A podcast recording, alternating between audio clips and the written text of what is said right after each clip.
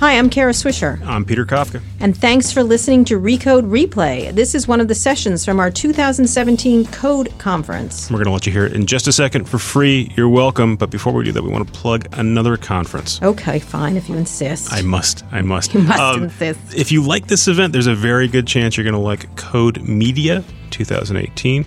February 12th and 13th in Huntington Beach, California. 2018. I can't believe it's next year. Next year, absolutely save the date. Peter and I will both be there, which means it's going to be a fantastic event. I've been to all of them and I have learned things I would actually pay for them, Peter. We didn't. may charge you this year. Uh, one more time, that's Code Media 2018. It's like this event, but it's in 2018, February 12th and 13th. Go to events.recode.net for all the deets, as the kids say. As the kids say. Thanks, Peter. See ya.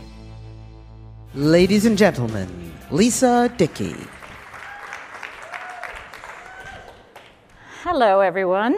So, I'm going to be talking about the topic du jour, which is Russia, uh, but I want to go in a little bit different direction than the way that everything, everything else has been going. Uh, so, because I'm going to be talking about Russia, I am in, inevitably going to be talking about this guy, but I want to start actually with these guys. Uh, do you remember after the Soviet Union fell in 1991, peace was breaking out all over? You know, communism appeared to be done, the Cold War was over you know, and the US and Russia were suddenly friends again after decades of being enemies. So, what happened in between this, and the 20 years between this and where we are now, that's brought it all the way back around? That is what we have to understand to understand where we are today and what we do moving forward. So, I want to take you back to 1995. This is me in 1995. I was living and working in St. Petersburg, and I met this guy named Gary Matoso, who was a photojournalist. And he had this really radical idea that he wanted to go all the way across Russia over a period of three months and just photograph ordinary Russian people and find out how they were living. And so, uh, because this is a tech crowd, I want to uh, share with you his other, even more radical idea. This was the prototype digital camera that Gary had. This was made by Kodak. These were not really yet on the market. And his big idea was that he was going to go across Russia and do a real time web travelogue in 1995. So I liked Gary a lot, but clearly he was insane. Uh, but somehow we actually managed to do this. This was the website we made, the Russian Chronicles, very cutting edge for its time. Uh, and I just wanted to share because I know Marc Andreessen was here. If you just look, it's uh, best viewed in Netscape 1.1n or higher or later. Yes.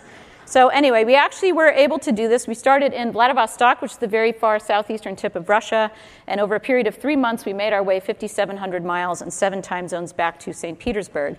And I just want to tell you about some of the people that we met on this trip. Uh, this is the lighthouse just south of Vladivostok. Uh, it was really the edge of the earth, the middle of nowhere in 1995. It's about 40 miles from South Korea, very close to China. Vasily was the guy who was the lighthouse caretaker. This is his wife, uh, Valya.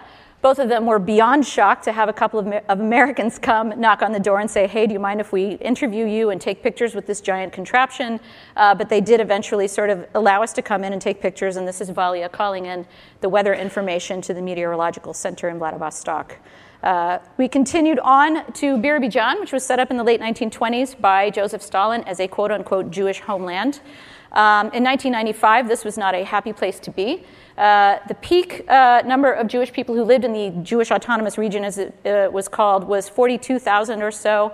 And by the time Gary and I got there in 1995, there were probably about 1,500. There was no functioning synagogue, there was no rabbi, there was rampant unemployment, all the factories had closed. Everybody who lived in Birobidzhan appeared to be trying to get out of Birobidzhan, and that was the situation there. We continued on and met this farmer who lived in a very tiny village outside Ulan Ude, the first person to privatize a farm among the people in his area. We continued then to Lake Baikal, one of the great wonders of the world. This is Tatiana Sitnikova. She is a world class freshwater scientist who was making between $25 and $50 a month. The scientists at Lake Baikal were having to sell postcards and aquarium fish on the side to make ends meet. Imagine if the Woods Hole oceanogra- uh, uh, oceanographers were, you know, driving Uber on the side so they could do uh, all of their research.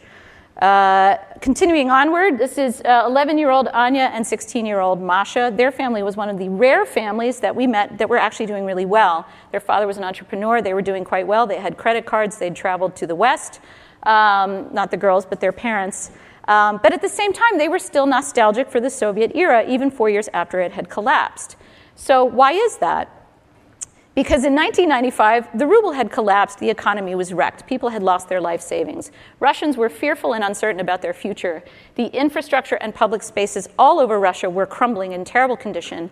Boris Yeltsin was becoming increasingly unstable, and Russians looked to America essentially with envy at that point. Ten years later, I decided it would be really cool to do this once in a lifetime trip again. I wanted to go across the country again, find all the same people, and essentially say, How you doing now? At that point, Boris Yeltsin was long gone. Uh, Vladimir Putin had been in office for five years, and I was really curious as to how people's lives had changed. So I went with a photographer named David Hillegas, dropped back in on the lighthouse keeper and his wife. There they are. They were much more relaxed this time around. Everything's great. Come in, take whatever pictures you want. Uh, the lighthouse at the edge of the earth had turned into beach blanket bingo. Uh, it was now a public beach. Vladivostok itself had been greatly spruced up. There was a lot of tourism there, uh, which was a new thing. I went to Birobidzhan expecting to find a ghost town. Instead, I found that they had a brand new synagogue. They had a rabbi who had arrived from Israel. There were more Jews living there in 2005 than there had been in 1995, and I was absolutely dumbfounded by that. Um, continuing on, the farmer in 2005 was pretty much the only person of everybody we talked to who was not doing as well in 2005 as he had been in 1995. And that has to do with the difficulties of farming, and he had lost some tax subsidies that he had been working with. Continuing on, at Lake Baikal, totally different situation.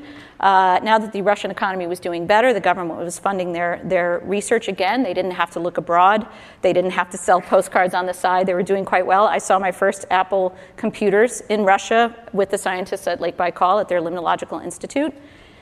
And remember the little girls? Not so little anymore. Here are Masha and Anya, now in their 20s, fluent in English. They came and picked me up in a Land Rover, citizens of the world and uh, not so nostalgic for the Soviet Union anymore. So, the takeaways from the 2005 trip the price of oil had tripled since 1995. The economy was greatly boosted, and all of that money was flowing out into Russia. The infrastructure was improving, there were new bridges and roads. People had credit cards, they'd gone to Turkey on vacation, they could afford to buy imported goods. Putin was, for lack of a better term, making Russia great again. Uh, US Russia relations were cooler, but not nearly as cold as they would get. Uh, so let's get to that.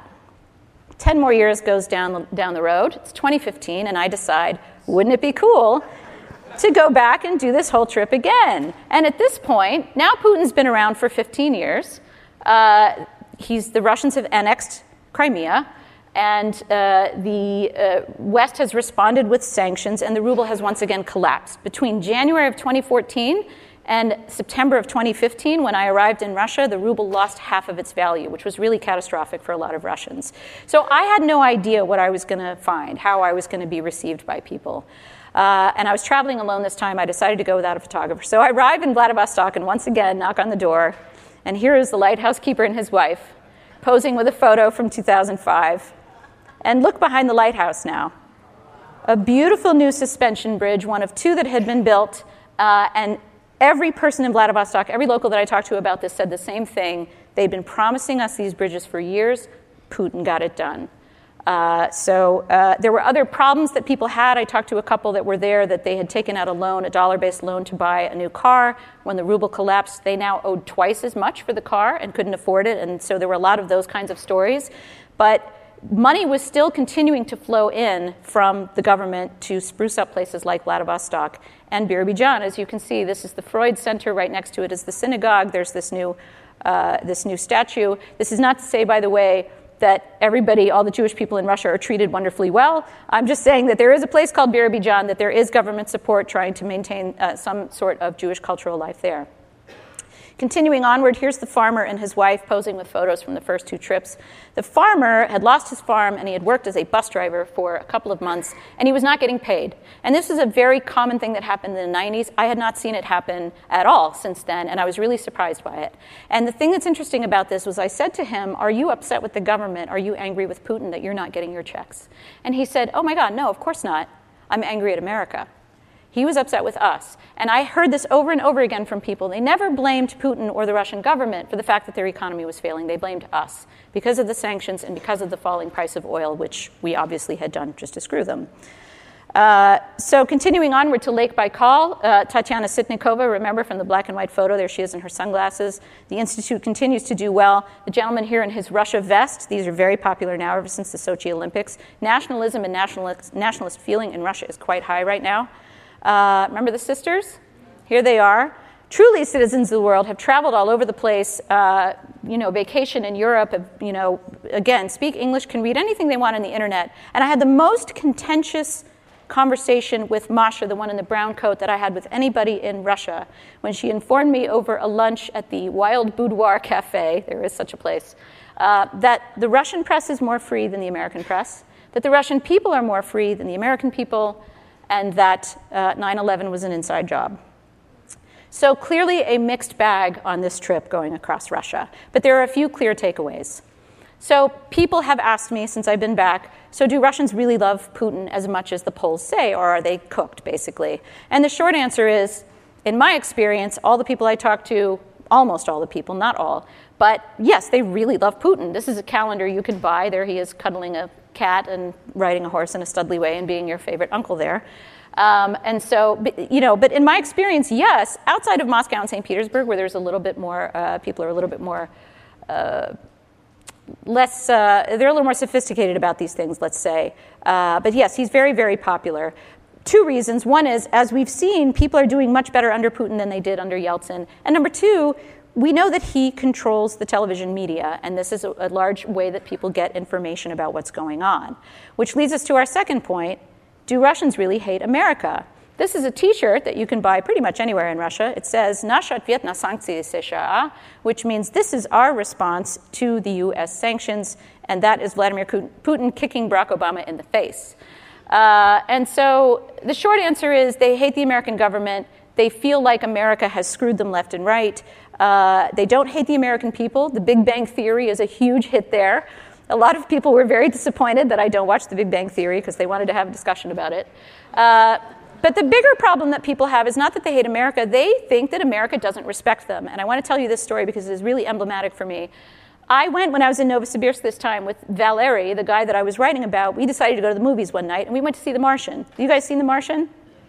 So Matt Damon is stranded on Mars. We need another country's help to get a rocket back up there to rescue him. So who do we ask? Not Russia, China. And my friend Valery came out of the movie theater, completely apolitical guy, going bonkers. He was enraged that why would you ever ask China? Everybody knows Russia has the best space program. Clearly, your government told the filmmakers to make this this way just to screw us, just to stick it to us. So, this is, if there was, and Bears in the Streets, actually, the title of my book, comes from this same thing where Russians kept saying to me over and over, You Americans all think we just have bears wandering in the streets. And they feel very disrespected. They feel like we don't respect them and we don't pay attention to them. Of course, we're paying attention to them a lot now, which goes back around another reason why they love Vladimir Putin. So, where do we go from here? Is there anything good to take out of this?